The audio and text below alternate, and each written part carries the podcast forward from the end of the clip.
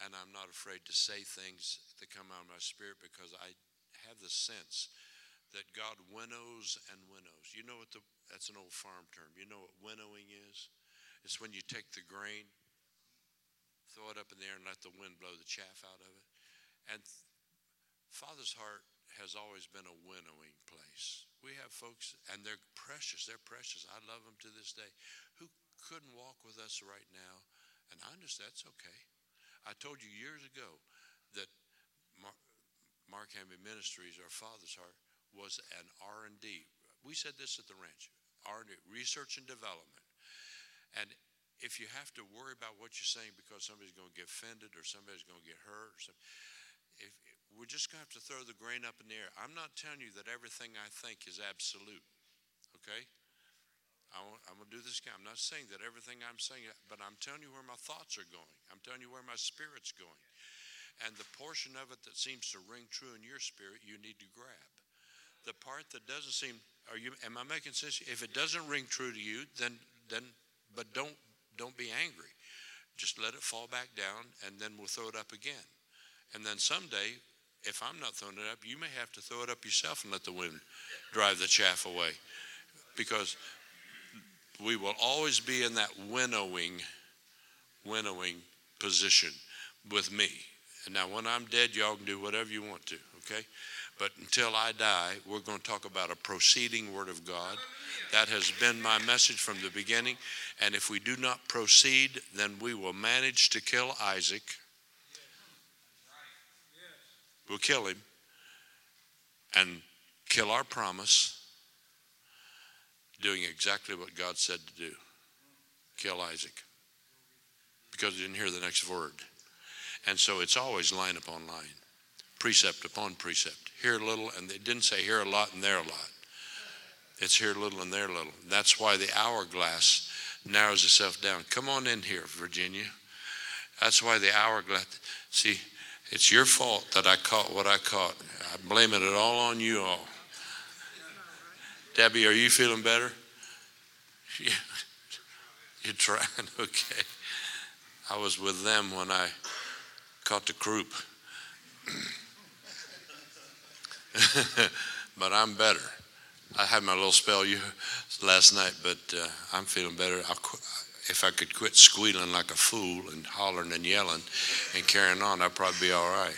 So you see, I think God was judging me for setting my desk up on the high place. I'm back down here where I'm back down here where I belong with y'all today. I'll come back down to earth again.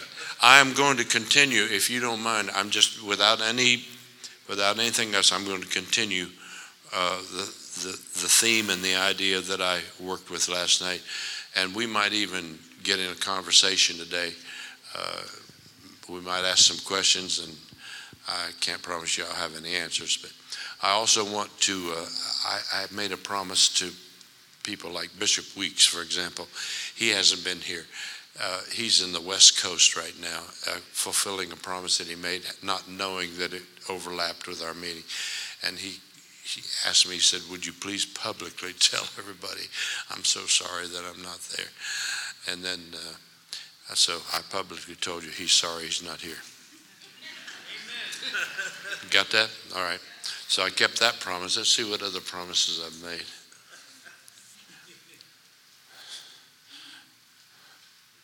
Dr. Apostle Akinmola. If you did the jet lag sleep like I do, you didn't sleep. That's what I was afraid of. We are so blessed and honored to be in your house. We humble ourselves to your authority in this place. No, that's true. I have to be, I, I have to be, I know I said it last night. Well, I'm saying it again today. See how mean my counsel is. You saw them all up here sitting around like nice little boys. Yeah. And then I got asked the question, how come there are no ladies in there? And boy, I had to stop and think about that for a minute. I thought, ooh, because there's some wise women of Tekoa that God may want to put in position to, because you know the ladies have a, a point of view that sometimes the men need to listen to. Hush. Tess, I want you to quit saying amen. Don't you be. She'd be over there. Do you hear her? She got like, oh, praise God. Spirit just fell on her right there. From time to time, she gets spiritual, you know. And boy, you have to be careful when she does. I am so blessed to see you all and thank you from my heart for the sacrifices you have made to be here. I am, I am, let's see, I guess I should tell you also, Ralph Dennis told me to tell you, he is on his way to preach a funeral in New Orleans. He had to fly out this morning. Philip, come in here. No, no, we're going to forgive you for being late, but I want everybody to see you in that orange shirt. Oh, come on, right down the aisle. Come on, right down. See, there you go. That's right. Look, he's late, everybody. Late. Take a picture. While I'm thinking about it, too, Phil, uh, some of the ministry council can be available to minister. You don't, don't just have to be me. And I know that you retired from your house in New York, and you have more time than you used to have. Yeah. And if you want to hear a voice of wisdom from time to time in your house, if if you you you should call on some of these people that have been exposed to you, and the reason why I recommend them is because they're a blessing to me. They're a blessing to me. Thank you, Phil. Yeah, you would be available to go from time to time. Yeah. And I live in the middle of the country. I moved down. He moved to Texas, so God is with him.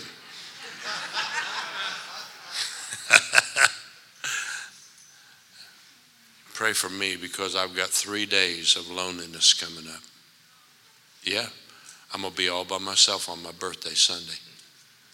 I want you all to feel this. I want you to feel the depth of this pain.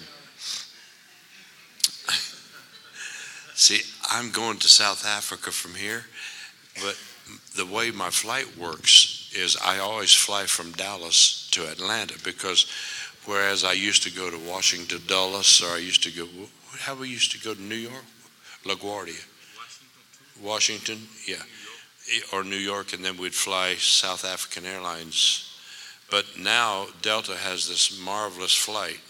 What is it 17 hours? How long is that 17 hours we fly right over Lagos to just to Johannesburg. So I have to fly, huh?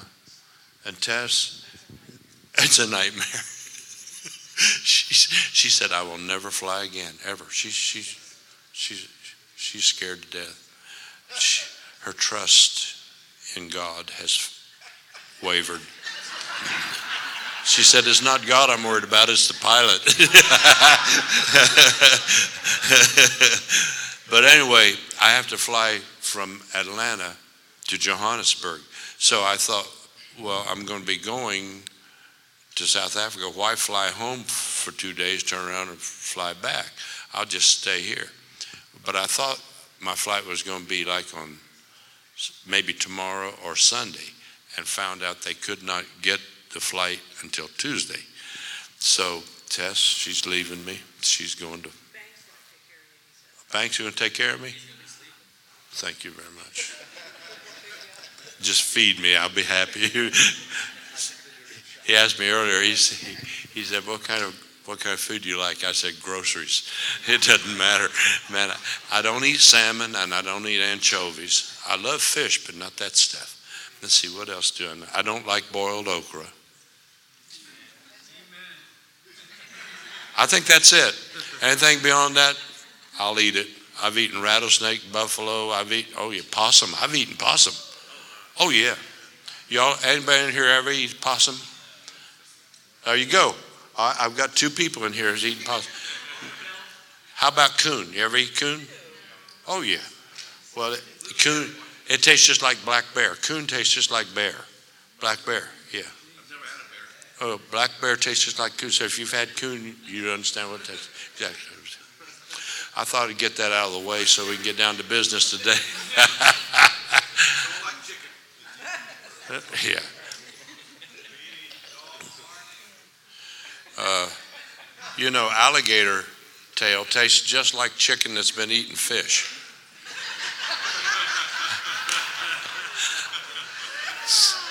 Somebody told me one time, frog legs are kind of the same way. I, I like frog legs, man. We used to go gig frogs. And frog legs, you've had that, yeah, Arthur. Yeah, but they got just a, if you, it depends on where they've been croaking, but if you get in the right pond, they got just a little fishy wang on, just a little bit, like they've been eating butterflies and bugs or stuff like that. But you learn after a while. I think the worst thing I ever did, see, there's an old Indian, I know this is very spiritual. It's important for you to get this, okay? An old Indian tradition that uh, I used to make all the people I'd take hunting with me. I had 20,000 acres that I leased to hunt on, okay? At one time, I had 80 sets of horns, antlers, from deer and things that I'd taken shot. I don't do that anymore. God delivered me from that. The truth is, I got so old, I didn't feel like going in the woods. but uh, so I had people like Kenneth Phillips and some, uh, uh who was the guy in Rockwell? Uh, Larry Lee. Some of those guys, they'd never hunted, so I'd take them hunting and help them shoot a deer. But I said, if I do, you have to, you have to work with me and perform the old Indian custom of taking into your body a portion of that which you have destroyed off the earth. Okay? And so I'd gut the deer and pull all the insides out and then shake the liver off real good and cut a chunk of the raw liver off. Come on, y'all. Little response here. Oh, yeah. And you got to eat it. You got to chew it. You know, the blood runs down the corner of your mouth. And, all, and then I'd hand it to them there were many of them that never went hunting with me again because, I, I winnowed them out. The sheep from the goats. you found out who really wanted to be a hunter and who didn't want to be a hunter. I don't do that anymore, though. I, I, God has delivered me from a lot of things in my later life. It's good to see you all. What a family. What a wonderful family. I bless you in the name of Jesus. I bless you all. You're going to prosper. You're going to be in health. God is going to fulfill some of the dreams you had for years that you thought were already gone. You're going to be amazed that someone is going to contact you that you thought you would never hear from again. They're going to come back, humble their hearts before you and you're going to find out the cord was not really broken. It only got darkened by time and circumstances. And that which God has ordained will come to pass regardless of what men do. His word will never return to him void. Everything he's spoken will be accomplished. And if you believe that, would you say a good, resounding amen? When I talk to you about God's kind intention or his original purpose, I want to go back and make sure that we understand. I, I kind of bombed out on you last night, I think, and I, I coughed my way off the platform. But I'm, what I'm trying to help us understand is that if we do not understand God's original intention, if I don't know what He originally intended, I can never really focus in on what the closing is supposed to be. Years ago, I talked about archery. I, you know, I'm an old bow hunter, okay? Gary, you understand this. The nocking point, it's not the nocking point, it's a, where the nock, where the arrow goes on the string. There's a point back here, and you have to mark it. You have to have a little thing on there that either thread that you wind around so that the arrow goes between those two little places. The reason you do that is because you have learned to line up the arrow to that nocking point. Because if you don't, you can put that arrow at different places. You know this, Joe, on that string. Oh, yeah. And so the point, if you shoot as I used to instinctively, I never, we never at that point when I hunted with bow, we didn't have sights. And today they've got everything. But you see the arrow out here, and you put the point right on the target. Okay, But if I lower the nocking point on the string like this, what, what does that do to the trajectory of the arrow? Goes up. What if I have the point right on the target, but I raise the nocking point? Where's the arrow going to go? Down. Right. So I have to shoot and, until I know where that nocking point between the point of the arrow and the place it leaves, where the thrust is, is in alignment. Let's all say alignment. There has to be alignment. I want to say one more time that the word alignment is not too much unlike righteousness. We say, yeah, right, rightness says. What is right there is right here. Let me remind you again Thy kingdom come, Thy will be done in earth. Now, if it's in earth, then it means in the arena of our human life. Let it happen and be manifested in our human frame just as it was intended or as it is finished in the heavenlies. We know that He finished all His work from the foundation of the world. Hebrews 4 tells us that. So, as far as God is concerned, everything is finished, but it's not finished here. He was slain from the foundation of the world, but he didn't die in time until Calvary. So, in are, are you all with me? Yes. Uh, nod or groan or something. Just okay. So it's important for us to understand that he put us here so that we could manifest his glory, the glory that he had with the Father before the world was. That's why when they came to him and said to him, uh, Sirs, we would see Jesus. And they came to Jesus and said, There's a couple of guys out here. They come a long way for the Passover. And before they go home, they'd like to see you. They heard that you work miracles, do all kinds of things. You got a few minutes, you can meet with them when the meeting is over. And Jesus said, Hey, if you want to see me, then you got to come where I am. Boy, that is a powerful statement. If any man would see me, let him come where, well, well, we say, okay, well, tell them to come over here. No, no, that's not what he was saying at all. He wasn't asking them to get into the same territory as he humanly was standing or into the same room or in the same building. He was saying they've got to come into the same mindset. They've got to come into the same mind that I am in. If any man wants to see me, let him come where I am. And then he goes on to say, he just he comes off the wall. Except a corn of wheat fall into the ground and die at about. That's where that passage is. They all just wanted to see Jesus. He goes into a he goes into a fit. Except a corn of wheat fall on the ground and die, it abideth alone. Fall on the ground, die, brings forth much fruit. And then he then he goes into a prayer.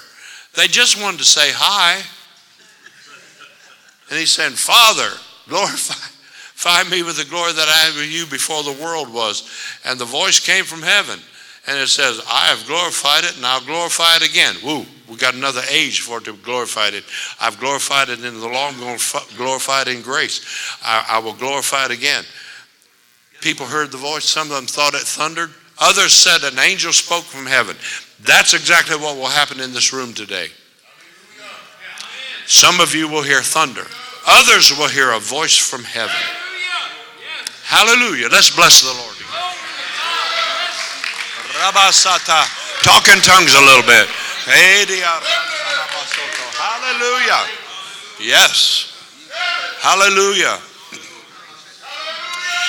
If I don't know his intention from the beginning, I will never, ever be able to get my eschatologies right. People always ask me, oh, "Do you believe in the rapture?" You know, and we get all these. I don't even want to. I don't want to answer that. I don't. I don't want to. I want to see him as he is. Because when we see him, we shall be like him. We will be the mirror of him. Well, everybody says, well, when Jesus comes again, then I'm going to be like Jesus. Well, what's wrong with now? Our problem is not when he comes again. Our problem is now. That is, that is the misunderstood conversation of a stuck generation. That's stuck in what I called last night the subset. I want to explain to you how much I love the church because I am from time to time accused of not believing in the church. Nobody believes in it more than I do because if you don't have it, you never get a kingdom. Because the kingdom is birthed out of the church. So if the church doesn't come into order, there will never be a man child.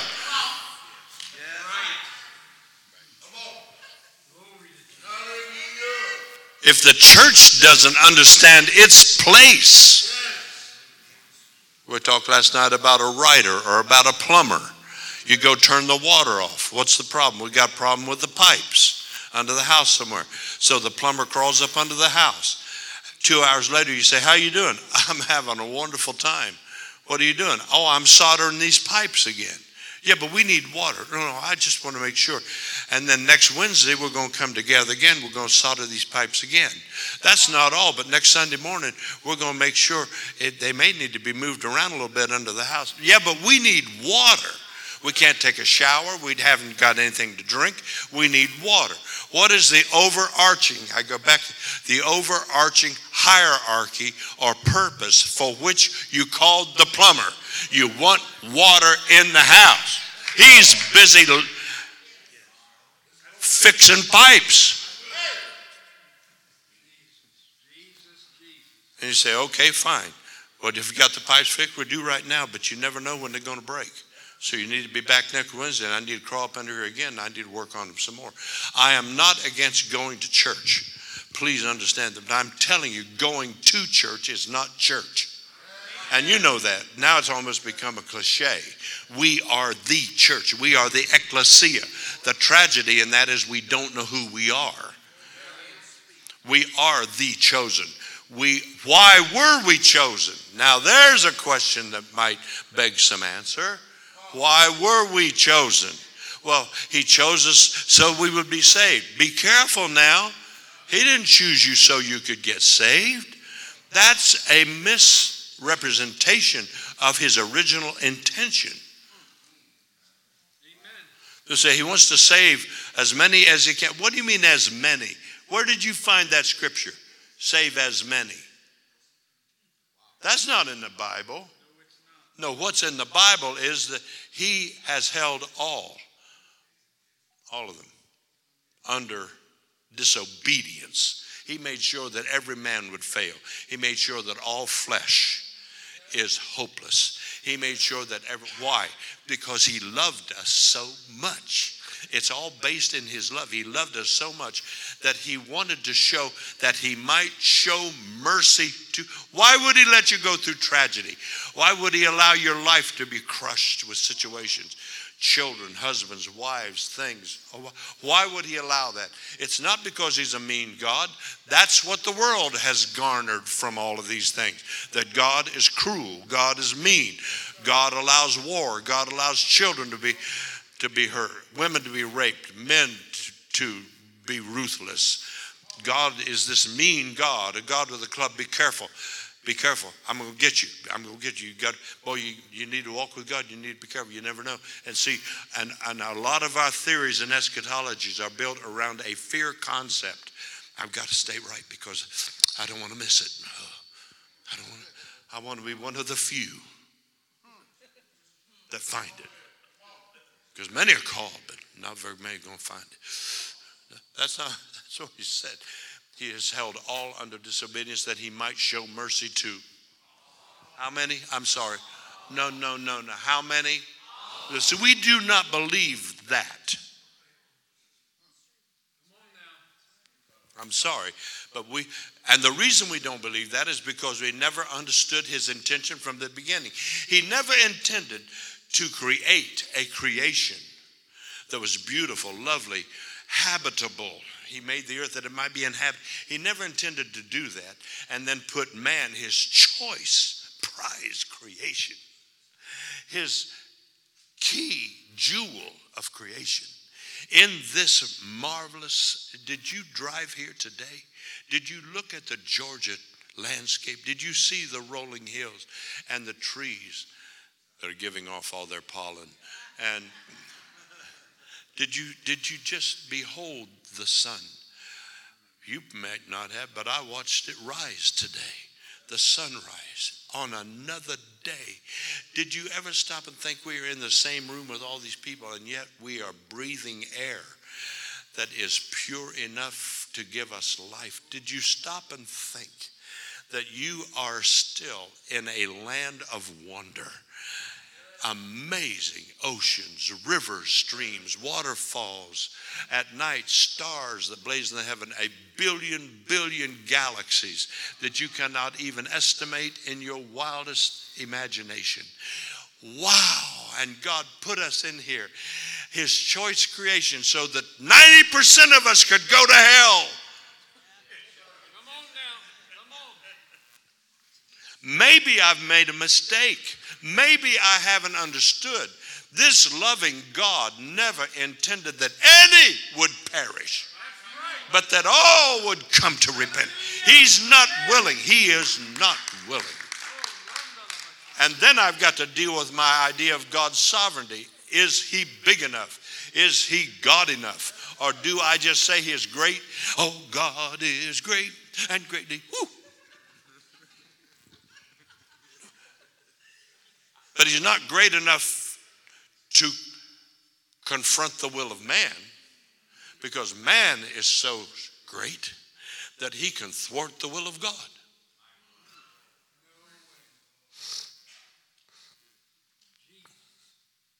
I can by my action.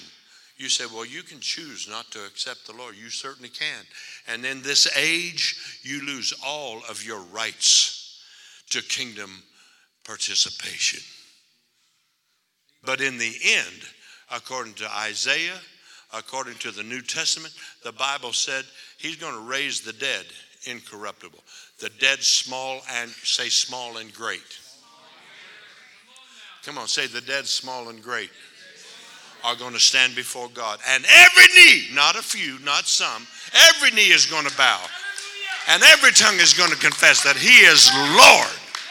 You say, well, they have to. They don't have a choice. Sure, they have a choice after you've laid in a place of unconscious rest for a few years, a few hundred years, in a prison where you can't get to your God and you can't get back to the earth, when you've been in hell, when you've been in a lake of fire, where your mind is burning, where your spirit, your emotions are crazy and wild, you'll be glad to crawl out of whatever grave you're in saying, He was Lord, He is Lord, He will always be Lord. His intention from the beginning was never Never. Now, I realize I'm in heresy. I understand that. I'm not up here being a fool. I'm not asking you, I'm not trying to create. You say, oh, they, you sound like some of those other doctrines. I'm not the only one who's ever said this. It was 400 years or even more before any of the founding fathers of the faith ever thought that God's intention was not to save everybody. Not only is he going to save everybody, he's going to save his whole creation. He intends to take it back, lock, stock, and barrel. I don't know how much clearer I can get on that.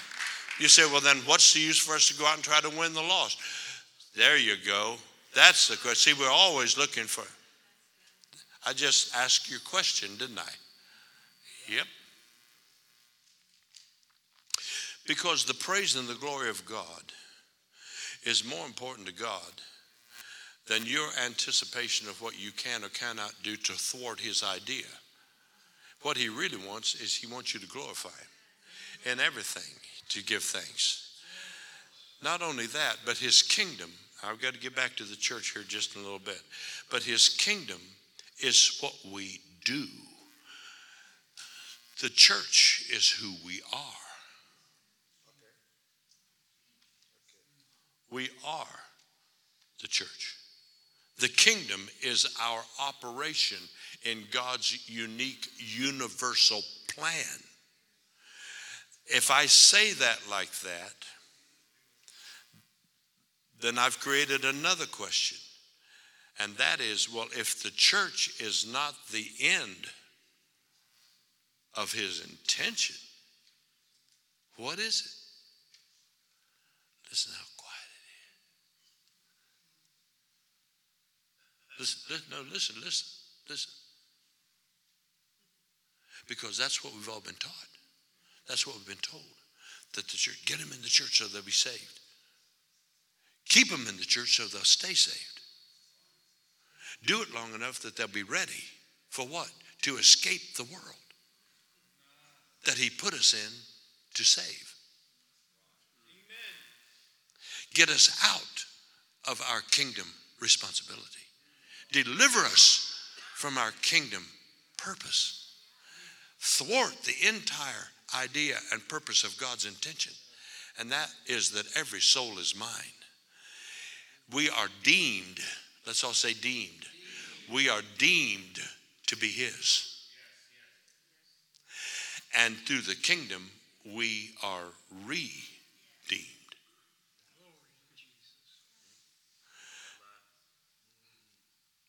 Now, you know, we can hit dead ends here all along the way, but I'm, I'm, I'm going to deal with the church today. I'm going to deal with that. What is the church? We are the called according to his purpose. We're the ones who are predestined. Let's all say predestined. Why are you even here? Because God predestined. You say, Well, I don't believe in predestination. I don't believe in that article that says salvation is a predestination. So I don't believe. I don't believe that you can be saved, but you're going to be lost. You have no choice. You can be saved. You're going to be lost. You're going to be saved. You're going to be lost. No, no, no. I think that all of those that God has preordained become the first fruits. That's the Bible said we are a certain first fruit. Isn't that what it says? Yeah, a kind of is the way the term, at least in the in the King James Version. We are a kind of or a sort of first fruits. If we're the first fruit, where is the harvest? If the church is the first fruit, where is the harvest? Yeah. If the church is simply the first fruit, where is the harvest? Yeah. It's everybody else. That's right. Then what is the purpose of the church, Joe? What's the purpose of the church? Well, that's right. What was Israel to the age in law? Help me, Pastor. Let's talk. Let's me and you talk a little bit, okay? No, no, no, no, no. This is what, this is what we do. Okay, let's talk about it.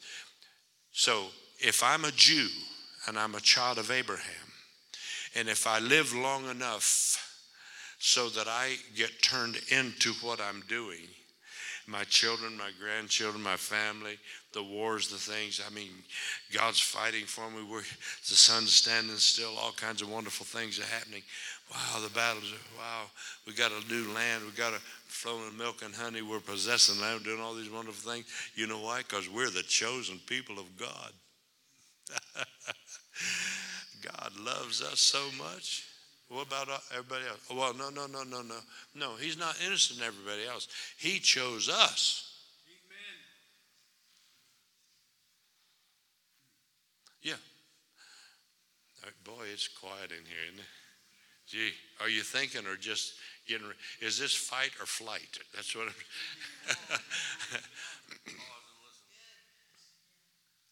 and after a while, you know, then we're going to say, We have Abraham to our father. Praise God. Don't you mess with me. I'm a seed of Abraham. I'm a chosen. We're chosen. We forgot one little passage and it said, I did not choose you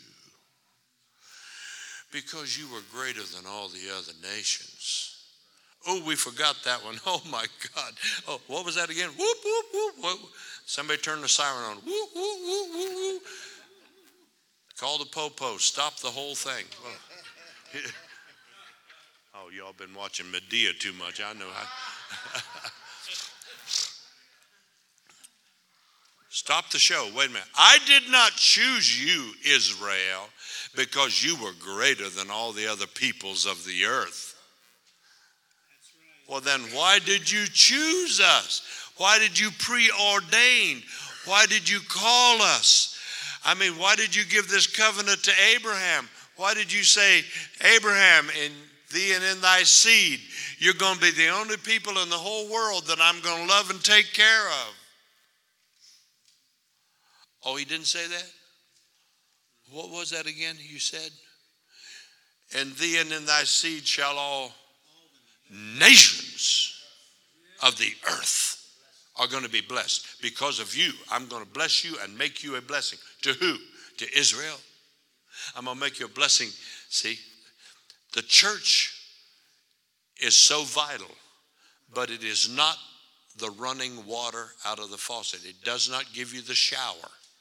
It is not the kingdom. Is it a part of the kingdom? Yes. Is it vital to the kingdom? Oh, can't have the kingdom without it. Why? Because it is in the church that he will then place the professors in this college we call church the apostle, the prophet, the evangelist, the pastor, the teacher. What will happen then to the people who are the church? I'm not talking about a little white building with a cross on the steeple. I'm talking about the church, the called, the ecclesia, those who are called out, the called out ones, those who were chosen by God to be a first fruit. As the apostle called, especially those. How does that passage go, there? How does that scripture go? Especially those who believe God is the Savior of all men, especially of those who believe. Say it again. God is the Savior of all men, especially of those who believe. God is the Savior of a few people, of all men, especially. See, there's a specialty in the church. The reason why we are special is because he preordained that he would, out of all the peoples of the earth, he would call and you would hear. He had to go save you so he could fulfill the purpose that he had before the foundation of the world for you to be a part of that nation that would become the seed that would be the blessing of all the nations of the earth. The church is the first fruit seed for the harvest of his whole world. You say, well, I, well, then we're not seeing the whole world saved. God is not through by any means. Did you not hear the apostle say that in the ages to come? Come on, say ages to come. See, we've mistranslated it into the world, the end of the world. No, it's the end of the age. You need to go look at Thayer's. You need to go take a look at your Bible dictionary. Hit a button on your computer. It will tell you what the word is, aeonios. It will tell you that it's not endless time. It's not eternity. It's an age. It's a period of time. We used to teach on dispensationalism. Remember? The age of innocence, and then the age of conscience, and then we get the age of the law, and then we get the age of the prophets. Then this, and then Paul made the statement. He said, "You've heard of the dispensation." Of what? You've heard of the dispensation of grace. He even talked about grace being a dispensation or an age. A dispensation, a period of time in which God deals with people in a certain way that he may not have dealt with people in that way in another age or in another age. But that same apostle comes on and said, But you know, he's showing his grace that in the ages to come, he might show mercy to all. I cannot adjust the ages of God, but I can tell you, as many ages as there are from the beginning of time, God's eternal purpose will be accomplished. In the ages, He will perform all of, all, not some, all of His good pleasure. He'll bring it to pass. But in my age, in the age of the church, in the age of grace, I'm not responsible for the ages to come. I don't have to worry about how he's going to save the whole world. I don't have to worry about how he's going to bring back thorns and thistles and turn them into pomegranates and olives. I don't have to worry about all of that. All I need to worry about is who am I and why am I here right now? I am the church. Come on, say, I am the church. I am the church. I am the called according to his what was his purpose. If I don't understand the purpose, I don't know what my calling is for. Am I okay, Ed? You all right? I can see him. He's in, he's in a place here right now. I got to be careful when Ed gets in a place. I back out. Hallelujah. Let's worship the Lord a little bit. You don't have to bite on everything I'm saying. You don't have to believe everything I'm saying but I'm quoting scripture. I'm talking to you about an eternal thing. I'm talking to you about God's plan. I'm trying to talk I'm trying to enlarge your vision. Come on, enlarge your vision. You need to stretch forth the ropes. You need to stake your land out a little greater.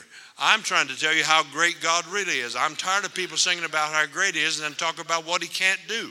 Don't talk to me about how angels bow before Him and then turn around and say He's not able to perform His promise. Nothing He has promised will ever, His word will not return to Him void. Okay, then maybe, okay, if that's the case it's the ages to come, maybe we shouldn't have to worry about it.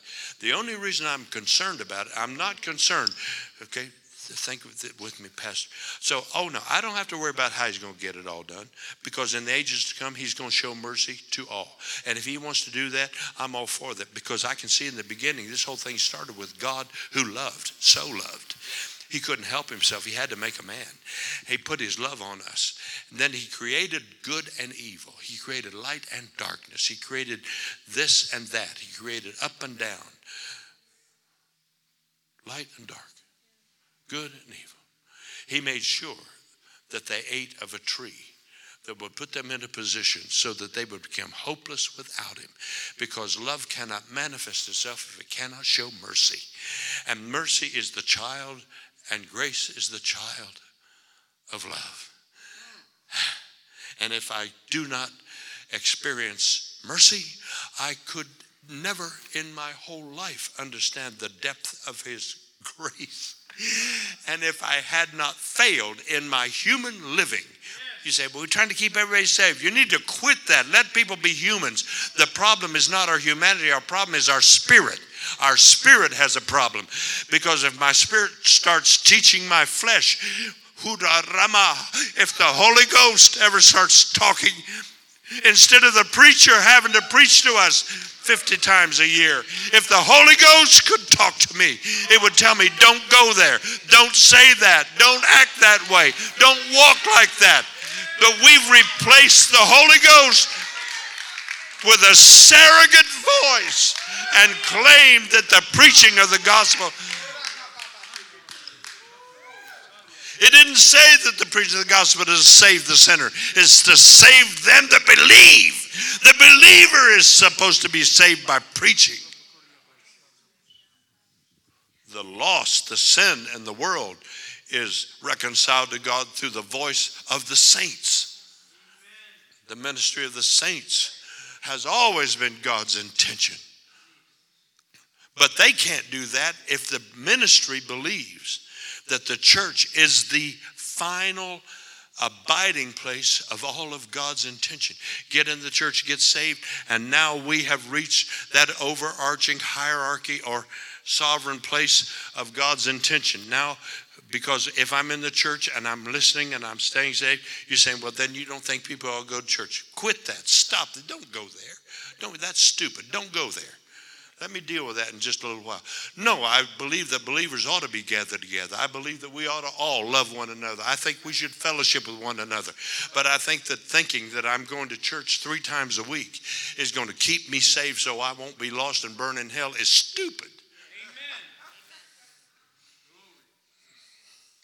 Is that clear enough? Because if I ever understand the love of God, I'm going to understand. He did not create me so that I could be one of these fearful, frail people thinking, oh my God, I hope I can make it. I hope I can make it. No, I'm not hoping I can make it. I've already made it. I was saved, I am saved, and I will be saved. I don't have to, my spirit, come on, say my spirit. Come on, say my spirit is redeemed. Boy, my flesh may be a mess and he will judge my flesh. They were judged as men in the flesh, but they live according to God in the spirit. God gave them spirit life. And if I understood what the Holy Ghost is all about, I would understand that that is the door that opens, that speaks to my soulish nature, that causes me to manifest the life of Christ. That is the mind of Christ. The Holy Ghost. Say, Holy Ghost. The Holy Ghost, the Holy, say, Holy Spirit. Say logos. The breath of God. The breath. In the beginning was the the word. Say the word. That's why he set his word above his name. The overarching hierarchy of all things in the earth is the spirit. Before there was substance, there was word. Everything came to pass by his word. He didn't just see things and then say, oh, isn't that nice? No, he created and then said, that's good. How did he create it? With a word. Where did the word come from? It was the manifestation of thought. What is thought?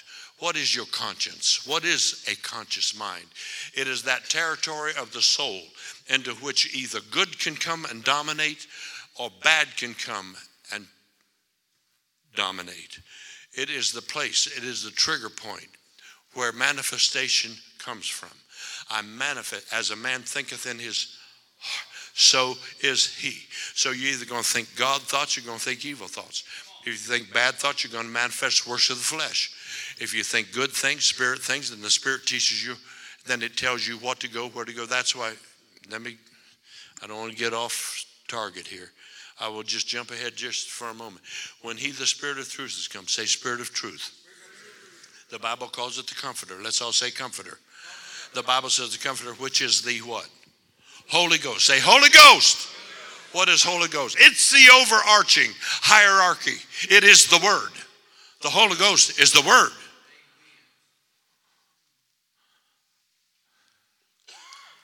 The Spirit, the breath of God, the Word. In the beginning was the Word. The Word's with God, the Word was God. The same as in the beginning with God. All things were made by Him. Without Him was not anything made that was made. In Him was life, and the life was the light of men. The light shineth in the, hallelujah, in the darkness, and the darkness couldn't put it out, couldn't shut it down. Hallelujah. There's going to be enough light in here today that the darkness will never be able to shut it down. We're going to say things in here today that can never be confounded because God is going to work in your spirit because it can't come alive until something triggers in your spirit mind. But if it ever tri- triggers in your spirit mind, you'll never be able to go back. You'll never be able to go back. You'll never be able to think the same. That's why when Roger said yesterday, you have a few things to speak into the earth. I do. And I'm speaking one of them right now. You'll never be able to think the same. You're not going to be able to go and embrace organized theory and thesis. You're not going to be able to go back and embrace dogma as being the final thing. Doctrine will not become your final commander. You will find out that doctrine follows spirit. It's, it's spirit first, word next.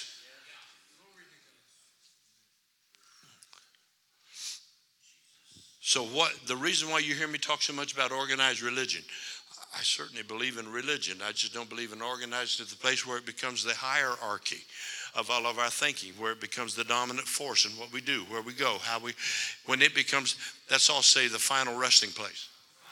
When it becomes the final resting place of your thought, when your thought then you have hit the wall.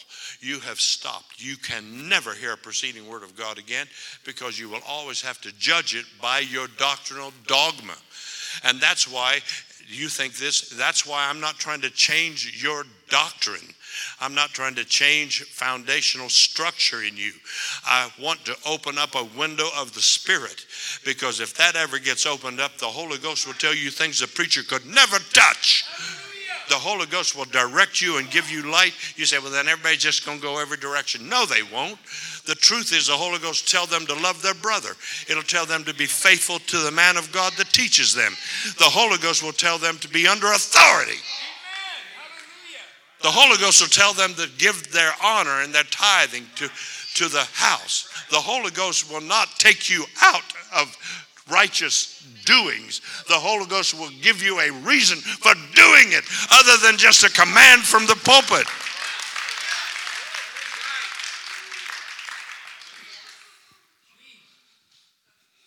You will be a member, pay your tithe. That's not the Word of God.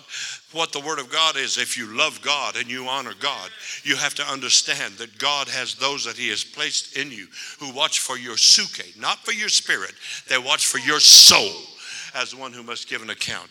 And that you'll find out the end of your salvation is not your spirit salvation, it's the salvation of your soul. It's our soul that needs to get saved. Our spirit is redeemed, but our soul is a wreck.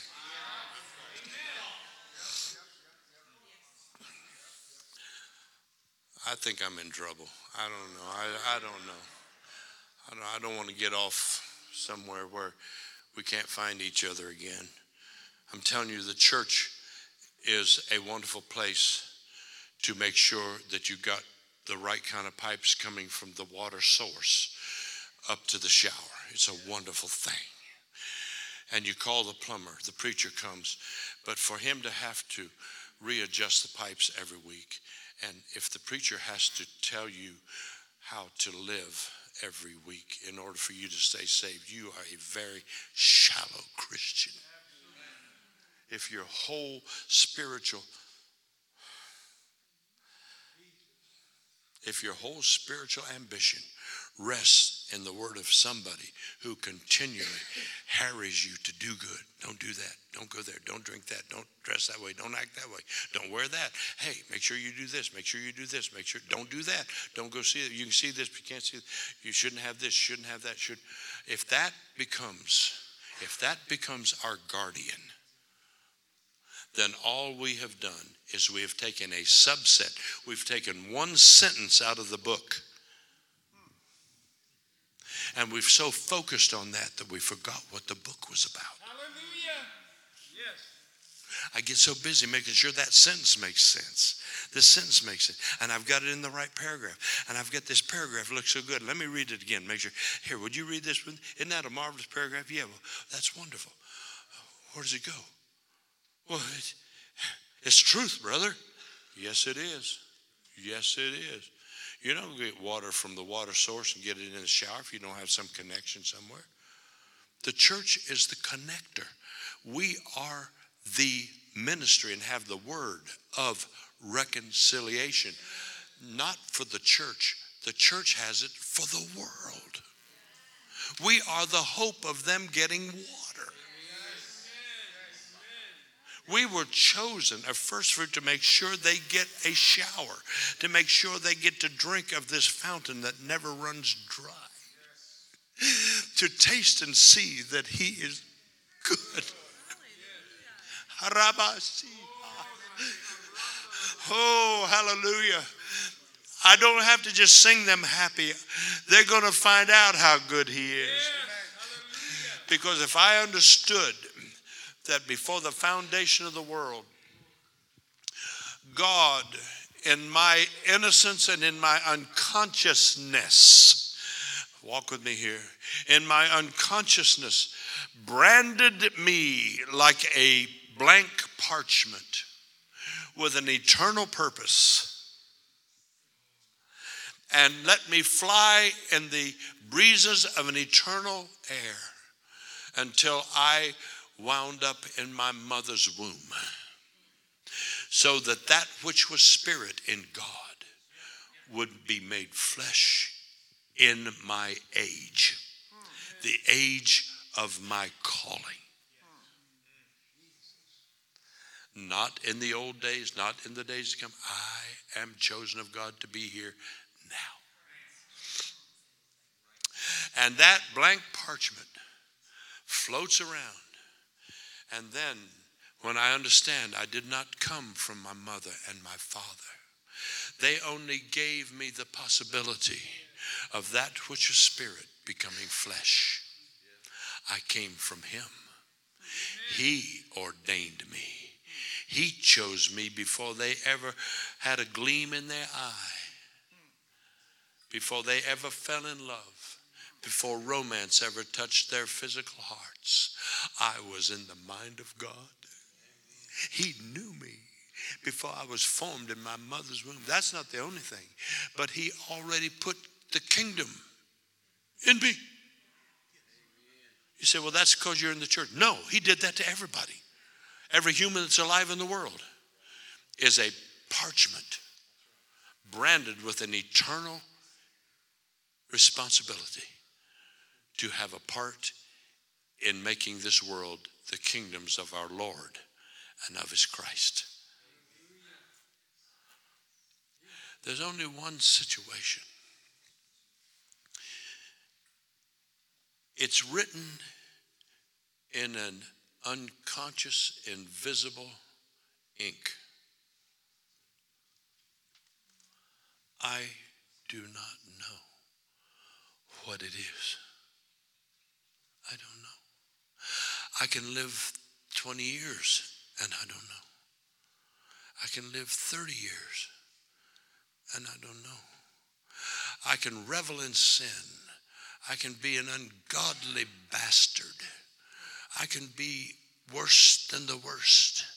I can be a molester, a killer of children. I can be an idolater.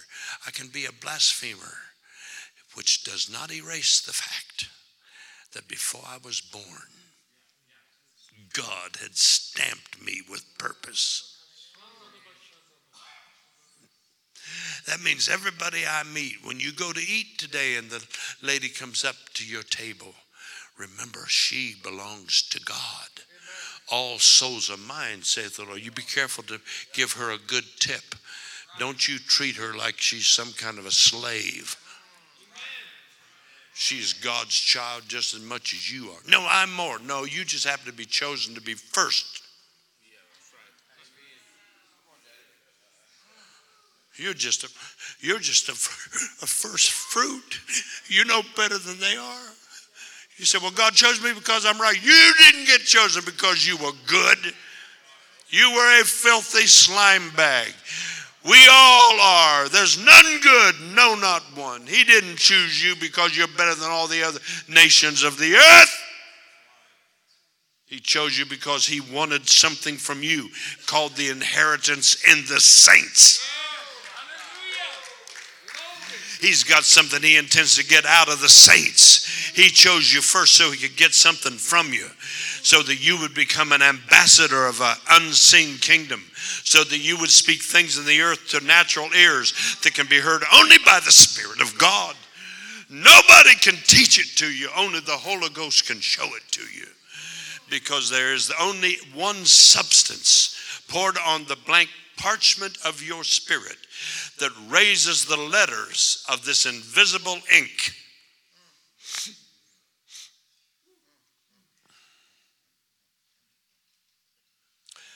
In the Revolutionary War, when there's so much problem getting messages from the generals to the front lines, they were they were captured, they were hung like spies they would get the messages, hide them in their boots, in their clothes, sew them in the hems of their coats. They would catch them and get them and find out what the orders were so they'd know what the armies were doing at the next turn, at the next bend. Yeah. And so somebody, somebody invented a method of deception. It was a secret. It was a mystery. he said, the mystery of his will, which is now made known to the saints. God Almighty. Phil, I know, I feel something serious happening here. And so when they were captured, then all they saw was that blank. Let me see a blank piece of paper. That's all they could see.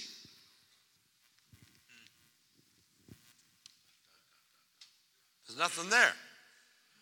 Until it got to the front lines. And when it got to the front lines, there had been given to those generals who are on the front lines a substance. When poured on that blank sheet raised the letters until it looked like that. And the message could clearly be seen. He hid it from the wise and the prudent. Not many noble not many wise. No, no, no, no, no. Are called.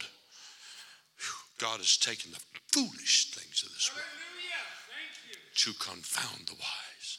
And when that substance was poured on that page,